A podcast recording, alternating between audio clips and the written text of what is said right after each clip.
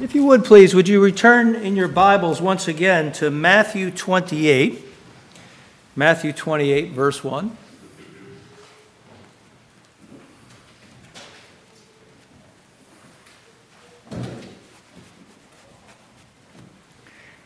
And do watch the children upstairs. We do want to be cautious. Matthew 28, verse 1. We come today to the most important event in human history the resurrection of Jesus Christ. Everything we believe in and everything we hope for depends on it. The supreme importance of the resurrection is made clear by the Apostle Paul as he writes a surprising statement to the church at Corinth. In 1 Corinthians chapter 15, Paul writes this If Christ has not been raised, our preaching is useless, and so is your faith. Hmm. That is a surprising statement from Paul, but it is perfectly reasonable it emphasizes how vitally important the resurrection is. Everything we believe in and everything we hope for depends on it. But we know that our faith is not in vain because in the Gospels we are presented with the facts of his resurrection that Jesus Christ is risen just as he said. The reason the resurrection is so vitally important is because it is the confirmation of who he is, and it is the guarantee of all he promised. And speaking of promises, because Jesus Christ was raised from the dead, we can count on that great promise that occurs in John 3:16 that whosoever should believe in him shall not perish, but have everlasting life. By Christ's resurrection, that is guaranteed, it is assured that God will also raise up all who believe in the Lord Jesus Christ. Let's pick up our text at Matthew 28, verse 1. Matthew 28, verse 1. Now, after the Sabbath, as the first day of the week began to dawn, Mary Magdalene and the other Mary came to see the tomb. This next section begins with an important timestamp. The Sabbath has passed, and the first day of the week is beginning to dawn. In other words, Saturday, the Sabbath day has passed, and the sun is rising on the day that we refer to as Easter Sunday. As the sun is rising and this new day is beginning, Mary Magdalene and the other Mary have come to see the tomb. We met these two women at Golgotha on the hill where Jesus was crucified. And when we met them, we learned they are the followers of Jesus, meaning they too, along with the eleven, are disciples of Jesus. but unlike the men who are currently in hiding, these women followed Jesus to the cross when they brought him there to be crucified. Although we were told by Matthew the women looked on from afar. But at the same time, they were close enough to witness all that happened. After Jesus breathed his last, Joseph of Arimathea gained permission to bury the body. And these women watched Joseph and Nicodemus presumably with a large number of servants, they watched them take down the body and bring it to Joseph's new and unused tomb. At 27, verse 61, it was then reported, and Mary Magdalene was there with the other Mary, sitting opposite the tomb. From there, they witnessed these two men, Nicodemus and Joseph, also disciples of Jesus, but secretly, they watched them as they prepared the body for burial by anointing it with spices. Now, as the sun is rising on the third day, what we call Sunday morning, the two Marys return to the tomb. We know from the other gospel accounts that these were not the only women who went to the tomb. Mark speaks of these two plus Salome. She's the mother of the disciples, James and John. Luke adds Joanna and also speaks of others with them. But Matthew chooses to focus on these two Marys, probably because it allows us to see a clear connection between three crucial events the death, burial, and resurrection of Jesus Christ. Matthew probably focuses on these two Marys to demonstrate that they were eyewitnesses to all three events. So, that might, uh, we're told that they have come to see the tomb, right? Matthew says they, these two Marys, have come to see the tomb. Now, that might strike us as odd because if you are familiar with Luke's gospel, Luke tells us that the women set out for the tomb carrying spices, which they would use to further anoint the body. Now, allow me to remind you the purpose of these anointing spices. They were used to mask the smell of a decomposing body.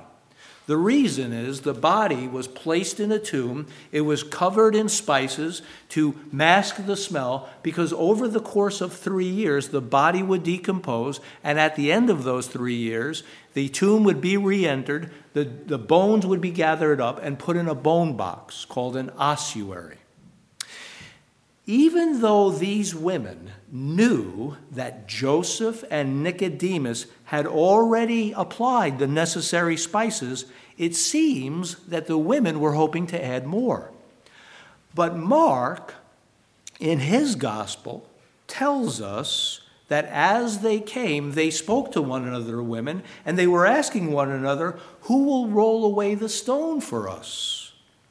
Therefore, we will conclude that the women brought spices on the chance that they might be able to add these spices as a token of their devotion. But they had no definite plan to do so because they had no plan for someone to roll away the stone for them. But what they knew they could do and were definitely planning to do is, as Matthew reports, come to see the tomb. It appears that they came with the expectation of continuing what they had begun on Friday. That was the day of Christ's death and burial. On Friday, while Jesus was being buried, the two Marys sat opposite the tomb. And what did they do there? They watched. Now, the Sabbath has passed, and the women come back again to see the tomb. Why? Well, part of the reason might be explained by the Jewish custom of sitting Shiva. Have you heard of that, sitting Shiva? Today, after a burial, Jewish mourners return home to sit Shiva for seven days. The word Shiva is the Hebrew word for seven. And sitting Shiva is meant to be a period, a seven day period of grief and remembrance. And so, as these women go to see the tomb, they are likely going there to sit and grieve as they lament the death of their beloved Jesus. As the women go to the tomb, let's connect this scene with a scene that we examined last week. In the previous passage, a delegation of chief priests and Pharisees went to Pilate with a request.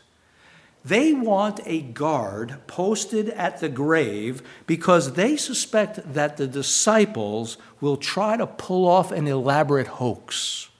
They explained that this Jesus, who they referred to as, remember, that deceiver, they said that deceiver predicted he would rise on the third day. And so they explained to Pilate they wanted to prevent the disciples from coming in the night, stealing the body, and then telling the people he has risen. Pilate realized that that kind of deception could lead to social unrest, and therefore he sends a company of his soldiers to guard that tomb, to make sure that no one comes, no one comes out and no one goes in. It's sealed. As the followers of Jesus are falsely accused of plotting a hoax, it makes this detail about the women going to the tomb that much more important.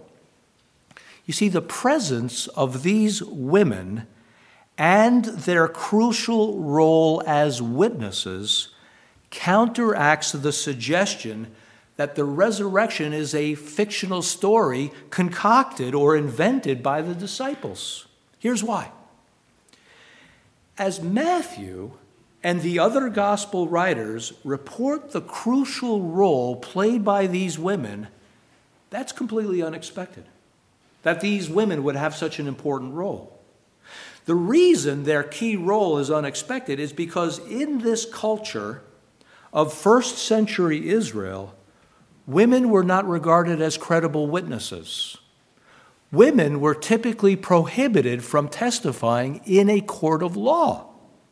And so, in this passage, as the women go to see the empty tomb and will ultimately end up seeing the resurrected Christ and will serve as witnesses of the resurrection, that's a surprising development. Part of the reason this is so surprising is because, as the commentator Richard France writes, it diminishes the male disciples, meaning the 11. Think of it this way if the resurrection were a scheme concocted by the disciples, no first century author, such as Matthew, who himself was a disciple, no first century author would try to persuade his readers, try to persuade his readers that this is a true story by featuring women as heroes, while at the same time the august 11 male disciples are now cowering in fear behind locked doors. That's not a first century story. It's not even a good story today. How many times have you seen a movie when there's some kind of crisis and the people are fleeing and the woman trips on her high heels and has to be picked up by a man? Right? Even today, there's that bias, right? Women can't be heroes, men are heroes. And so the fact that here women are heroes, that they are the eyewitnesses of the resurrection, is the kind of detail that argues for the historical accuracy and the reliability of this account. Let's go, please, to verse 2. And behold, I love that word, and behold, there was a great earthquake for an angel of the Lord descended from heaven and came and rolled back the stone from the door, and he sat on it. Matthew begins this verse with that important word, behold. Matthew uses that word when something surprising and unexpected is about to happen. He says, Behold, there was a great earthquake. Let me just quickly say not an ordinary earthquake, a great earthquake, literally a mega seismos, a mega quake. There was, behold, there was a great earthquake. Now, earthquakes were not unexpected in this part of the world. A major fault line runs along the border between Israel and Jordan. And so there are commonly quakes then and now in this area of the world. And by the way, that Greek word, as I just pointed out, that Greek word for earthquake, it's the word seismos. It's where we get our English word seismology, the study of earthquakes. Earthquakes were not unusual in this area of the world, but what was unusual was the timing of this earthquake. And as we examine the timing, it becomes clear that this earthquake is not the result of natural causes. It's not the result of a fault line. It is the result of supernatural causes. Behold, there was a great earthquake, for, meaning because, an angel of the Lord descended from heaven. As this angel moves from the heavenly realm into our physical realm, it is accompanied by a great earthquake, a mega seismos. As this angel arrives at the tomb, a quick clarification. Luke, in his account, speaks of a second angel. John speaks of two men but it becomes clear from the context that these two men are angels. But Matthew and Mark focus on one, likely because this angel speaks for both. We'll hear him deliver his message in a moment, but first, let's notice that the angel who descended from heaven did two things. First, he came and rolled back the stone. And second, he sat on it. As the angels, as the angel rolls back the stone, let's make an important observation. As we know, these stones were enormously heavy. Even though they were shaped as discs, they are enormously heavy. And remember, this disc probably had to be rolled uphill on a ramp that was constructed there. It is enormously heavy, and therefore it needed a team of men to move it. But this angel, after arriving with a great earthquake, moves the stone himself. The angel moved the stone. And as he does, we are meant to draw an important conclusion. This angelic being is imbued with enormous power. The second detail is that after he moves the stone, he sits on it. Now, considering all that's going on in the scene and, and how important it is, I find it a bit amusing that the angel, after rolling the stone, gets up on top of it and sits there on the stone. I find that kind of amusing. Now, the commentator, Grant Osborne, may help us to understand the significance of the angel taking up that position on top of the stone. He explains that the tense of the Greek verb here about his sitting helps to indicate it is done so in a triumphant nature. Meaning, after the angel rolls away the stone, he sits on it triumphantly, right? We can sort of picture it, right? But the victory that's being celebrated, not about the angel rolling the stone, it's about Christ defeating the grave. Amen? He sits on that stone triumphantly because Jesus has defeated the grave. Jesus has won the battle over the last enemy, and the Bible tells us the last enemy is death. Death. He has defeated it. And so the angel sits on the stone, not to highlight his victory of moving the stone, but to highlight Christ's victory over death. We are about to hear the angel's announcement. But before we do, we are first told about the appearance of this angel he sits there on that stone. Verse 3. Look at verse 3, please. His countenance, meaning his appearance, was like lightning, and his clothing as white as snow. The detail that his appearance was like lightning is meant to represent power. And as his clothing is described as white as snow, this is meant to represent purity. But I will suggest that because this angel, by definition, is a messenger of God, these characteristics of power and purity do not originate with the angel himself. Instead, those characteristics originate with God. What I mean is, as these women and these soldiers observe this angel who appears like lightning, they are seeing a reflection of the power and purity of God. He is reflecting, the angel is reflecting the power and purity of God. If we will go to verse 4, we will see the reaction of the guards. And the guards shook for fear of him and became like dead men. Fear is always the reaction when angels appear in their glorified state. When human beings see angels in their glorified state, the first reaction is fear. It's not like that old show, The Touched by an Angel, right? All misty and no. When human beings encounter an angel, the first reaction is fear. Fear. Hmm. And the reason for the fear of the guards is obvious, but I'll make it explicit. These guards these guards, and the women, these guards are suddenly confronted by supernatural power. Now, here's a question Have you ever been outside during a lightning storm? Yeah.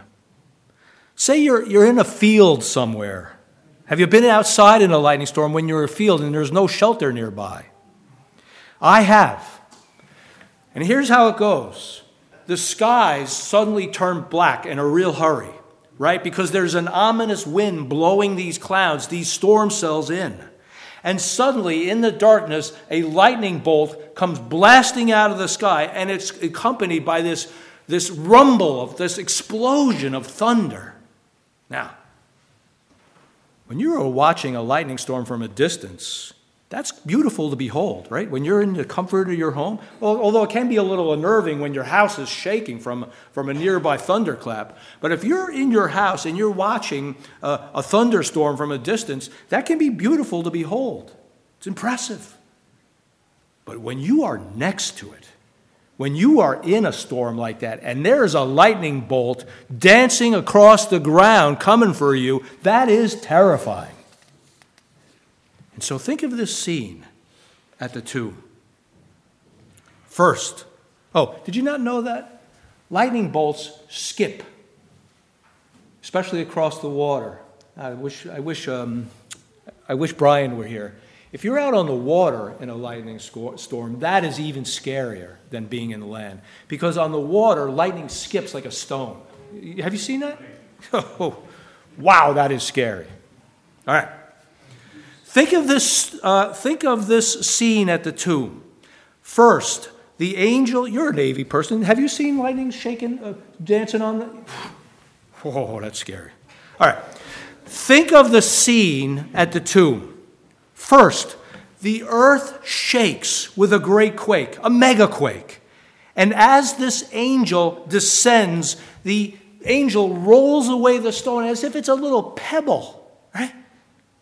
He sits on the stone, and as he's sitting on the stone, he has the appearance of lightning. He is reflecting God's power, reflecting God's holiness, and in the only way Matthew could describe it, based on what he was told, is that this angel had the appearance of exploding white hot lightning. Is it any wonder that these men shook for fear? You know, sometimes we read the, the scripture and we're so accustomed to it that we don't really understand what's going on here. Behold, there's a giant quake, and an angel comes and he looks like lightning, explosive, thunderous, white hot lightning. Oh, they're afraid. They're very afraid. That word where they're shaking with fear, it's a, it's a form of the word seismos. Before the earth was quaking because of the power of the angel's appearance, now the soldiers are quaking in fear. Right? Now, what is more significant is the second detail about the guards they become like dead men. Now, some commentators suggest this pictures the soldiers fainting in fear, such that they fall to the ground, they fainted, they're now unconscious, they're like dead men. That is possible. But I prefer the view of those who suggest that these soldiers remain conscious, but became like dead men in the sense that they are paralyzed with fear. We have the word petrified, right? You're so frightened, you're petrified, you're like stone.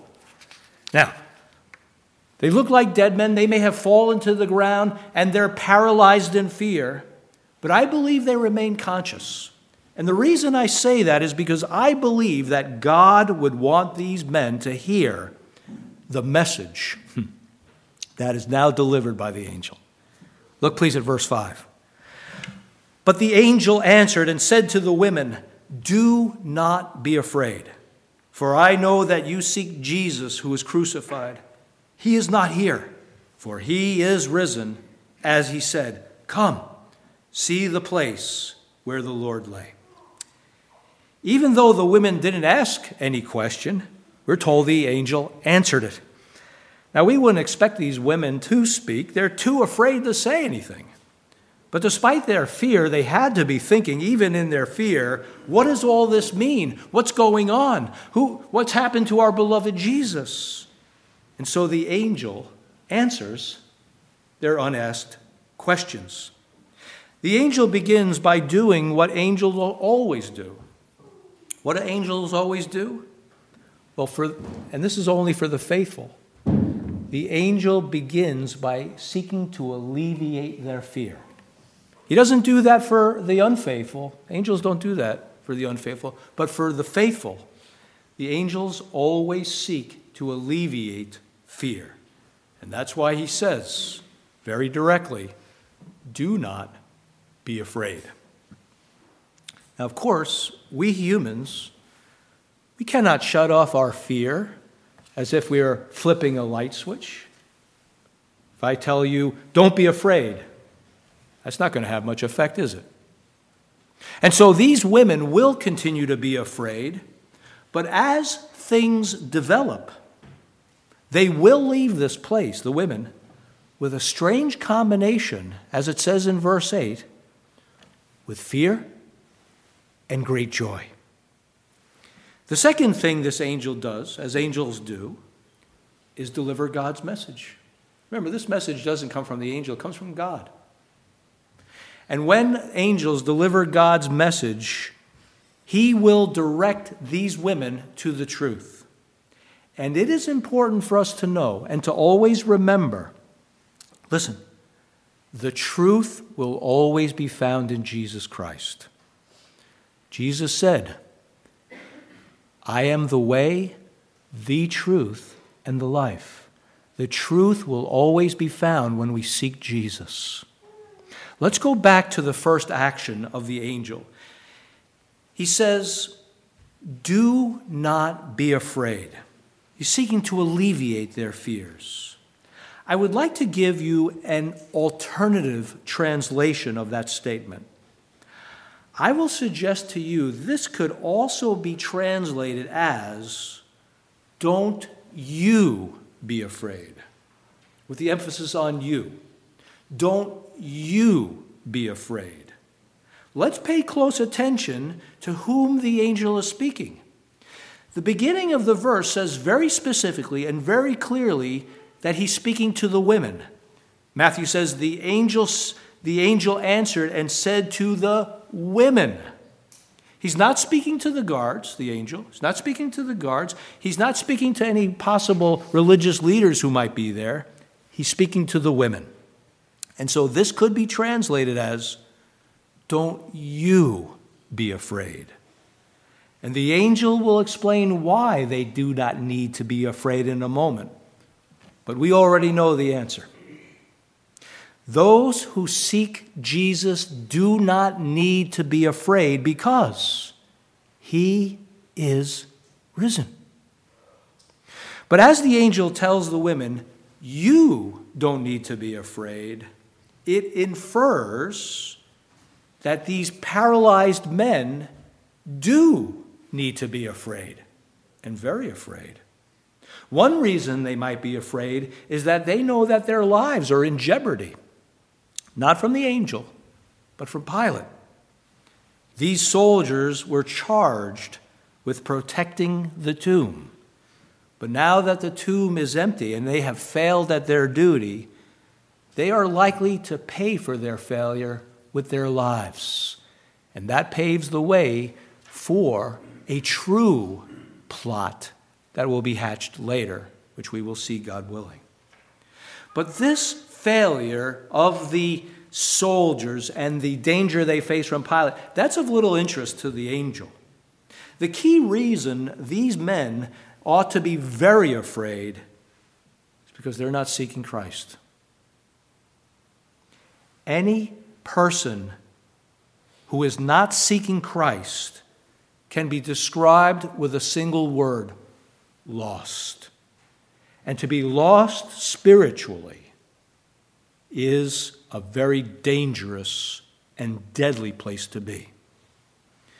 Tragically, those who are lost, who are without Christ, are destined for eternal punishment. But that does not need to be the case for these men or for anyone who is without Christ. You see, the alternative to being lost is to be found, right? And how do we do that? By seeking after Christ. The Bible says, and Randy spoke it earlier from Jeremiah those who seek him will find him. When we seek him with our hearts, we will find him. After the angel tells the women not to be afraid, he goes on to say this For I know that you, they're the seekers, I know that you seek Jesus who was crucified.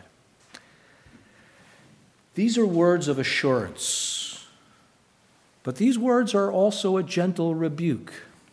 I'm going to give you a new way to look at these, uh, this verse, I think. These are words of assurance, but they're also words of rebuke. They are seeking Jesus, and that is to be commended. And because they seek Jesus, the, the angel says, You no longer need to fear. He says, Don't be afraid. But at the same time, there is a gentle rebuke here. And that is because as they seek Jesus, they're looking for a Jesus who was crucified. In other words, you have come looking for Jesus because you have come expecting to find a dead, crucified Jesus. Now, the fact that they've come looking for a dead Jesus, about that there can be no dispute. Remember, they came carrying spices to anoint a dead body. You don't give these preservative spices to some, somebody who's alive, you give them to, to anoint a dead body. That's why the angel says, I know you seek Jesus who was crucified. As the commentator Michael Wilkins examines this statement, he explains that the angel identifies Jesus from the women's perspective, who are expecting to find Jesus crucified, meaning dead. And so Wilkins offers a paraphrase of this verse. He says the angel's statement could be rendered like this I know that you seek Jesus, the crucified one. As we know, Jesus came for the purpose of being the crucified one. He came for the purpose of giving his life, for the forgiveness of sin. Jesus himself explained the Son of Man has come to give his life as a ransom for many. Jesus came to be crucified. And it is the reason Paul declares we preach Christ and him crucified. Why? Because if Christ were not crucified, we would still be in our sins, and therefore we would be condemned. But don't miss this. If we seek Jesus who was crucified and only him crucified, we are most to be pitied. The reason I say that is because Jesus is not only the crucified one, he is the risen one. Only if we seek Jesus risen do we have the blessed hope that we too will be victorious over the grave and we will be raised from death to life. And so here's the lesson for us here we need to continually seek him. It is not as if, oh, I found him, I no longer need to seek him. I must, we must continually seek him. Because he lives, all who seek him will find him. We serve a living Lord, a Lord who is alive. He is everywhere present. He is living and active. He is on his throne. He is in this room. He is in your heart, your heart that believes and therefore we must seek him.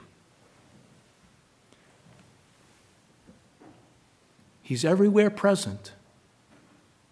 Doesn't mean that we don't need to seek him. We do need to seek him. Because all who seek him will find him. And those who seek him will be rewarded for their search. How do we seek him? Prayer, study, service. Are you seeking him? Let's hear again the angel's words at verse 6. After his words of assurance, which are also a gentle rebuke, he then offers his correction and tells them why they no longer need to fear. Verse 6 He is not here. You've come looking for the crucified one. He's not here. He is the risen one. He is risen as he said. Do you see how that's the good news? Don't go looking for a dead Jesus. He's the risen one. Allow me to draw your attention to the last clause at verse 6, where the angel reminds the women about what Jesus said. Look at the verse last, I'm sorry, look at the last clause in verse 6. The angel says, as he said. The, the angel announces Jesus is risen, quote, as he said. This presupposes that the women, these disciples, that they were just as aware as the 11 that Jesus foretold that he would rise again, that he would be resurrected. And it is the reason I suggested earlier that the words of the angel were, in a sense, a gentle rebuke because they've come looking for the crucified one even though Jesus told them over and over again that he would defeat the grave, and yet they came looking for the crucified one when they should have been looking for the risen one. Who should we seek? The risen one. We thank the crucified one, we seek the risen one. Jesus told them that he would defeat the grave, and he did. And so the angel declares that Christ's prophecy has been fulfilled. He is not here, he is risen, just as he said. As the angel informs the women, he is not here, it gives us an important information about the angel's role. Despite some misleading artwork and movie portrayals about this scene, the angel did not roll away the stone to let Jesus out, he rolls away the stone to let the disciples in. First the women, and then later the women will go fetch Peter and John, and they will come running to go inside the tomb also. Now, technically speaking, this passage is not an account of the resurrection. None of the four Gospels give us an account of Jesus rising from the grave. Instead, the Gospel writers have given us a report of how Christ's disciples found the tomb empty. We're not explicitly told how Jesus exited the grave, but we do have some hints. Later in this chronology, when the 11 disciples, the 11 male disciples, they're still hiding in fear, they're behind closed doors, there are reports from Luke 24 and John 20 that suddenly, while they're in this locked room, suddenly there was Jesus in the midst of them. We are to conclude that the risen Lord, now in his glorified body, is no longer bound by the constraints of the physical world. Meaning, it appears that the glorified Christ can pass through solid objects. But even as we are given these tantalizing clues, that does not mean we should think of Jesus as some kind of ghost eh? Instead, ample evidence shows that he retained a body that could be touched and held. In fact, that will be demonstrated in the verses to follow that we will examine next week, God willing, when the women grab him by the feet and hold on to him and worship him. He has a glorified body, which you too, if you are a believer in Jesus Christ, will have one day a glorified body, a spiritual body, the Bible says. Somehow, in a way that is not explained, the risen Lord left the tomb before the angel rolled it away, not to lead Jesus out, but to let the disciples in. And it allows the angel to victoriously declare, after he rolls away the stone, Look, he's not here. He's risen, just as he said. As we hear these words from the angel, I'd like to offer a bit of a clarification. While it is absolutely true that he is risen, a literal translation that more accurately reflects the Greek verb here would offer a slightly different rendering. A literal translation of this verse here would say, He has been raised. He has been raised. What is absolutely true is that he is risen. But it's also literally true that he has been raised. We have here in this alternative translation what theologians call a divine passive, right? Divine passive meaning God's involved, the one who is acted upon is passive. It's a divine passive. A divine passive describes a work that God does on behalf of another. Now, this might seem a bit confusing because we know that Jesus is God. He's God come in the flesh. But we will simultaneously remember that during his incarnation, Jesus was fully man and fully God. Now, as, a, as someone who was fully man, a dead man cannot raise himself, which makes it all the more apparent why the divine passive is at play here. The dead body of Jesus needed to be acted upon by the power of God. While it is true that Jesus said he had the power to lay down his life and he had the power to take it up again, the teaching of Scripture tells us that Jesus was raised by the power of the Father. He didn't raise himself, he was raised by the power of the Father. Paul says this at Romans 6 4. Christ was raised from the dead by the glory of the Father.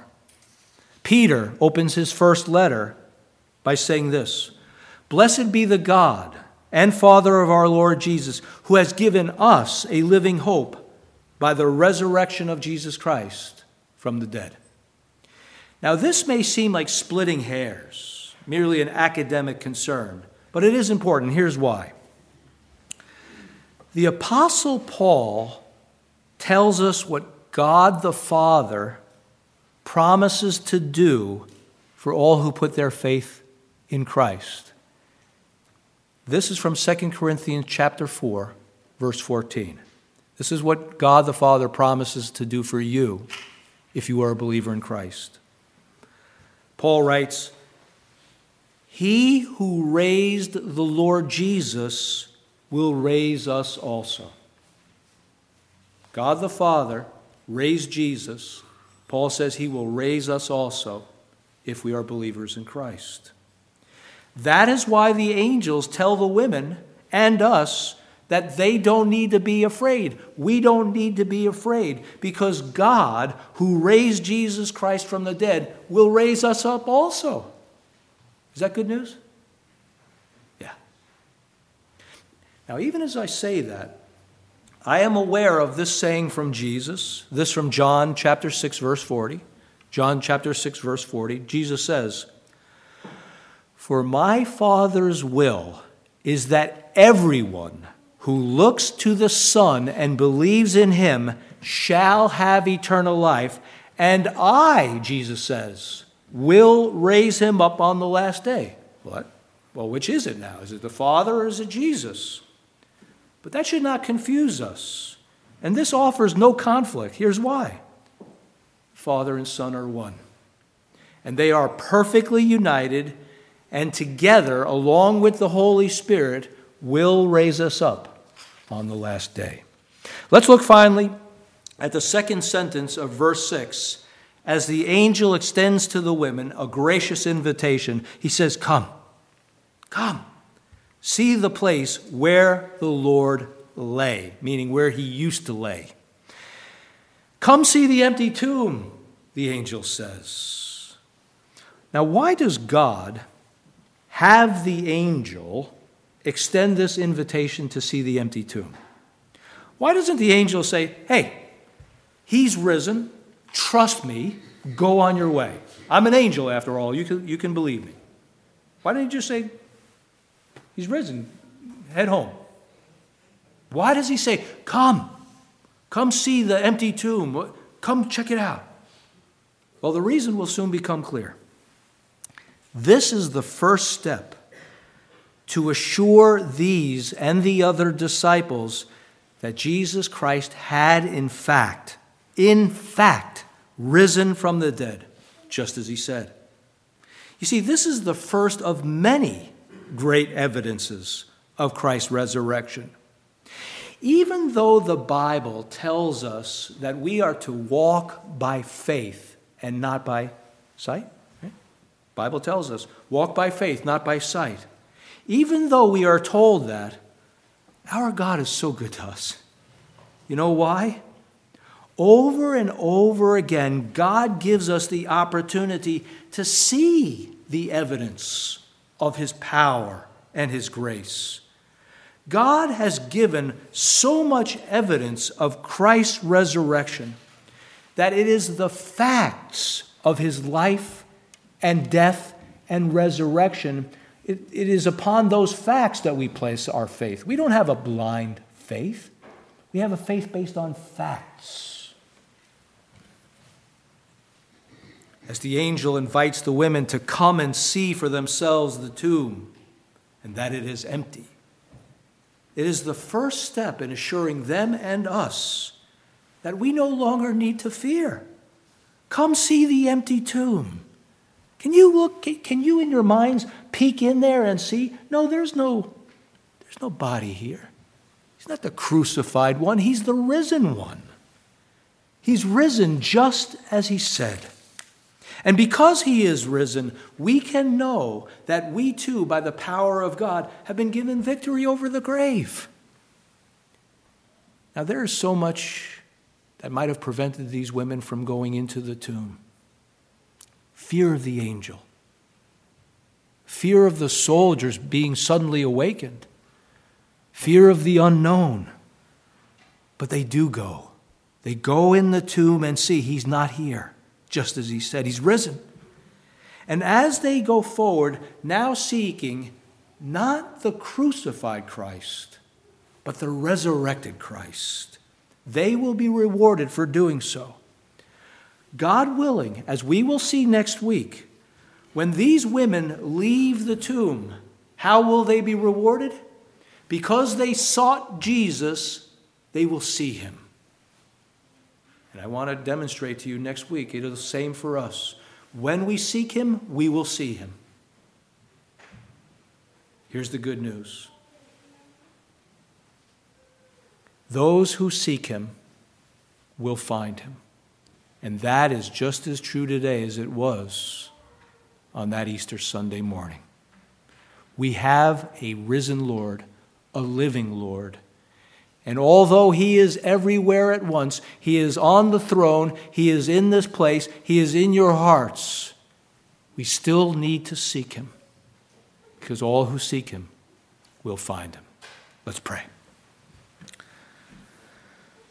Lord, as we come to your table this morning to celebrate communion, we come grateful that you are the crucified one. But we worship and adore you because we know that you are the risen one. Knowing that by your resurrection, there is a guarantee that all who believe have eternal life. Amen.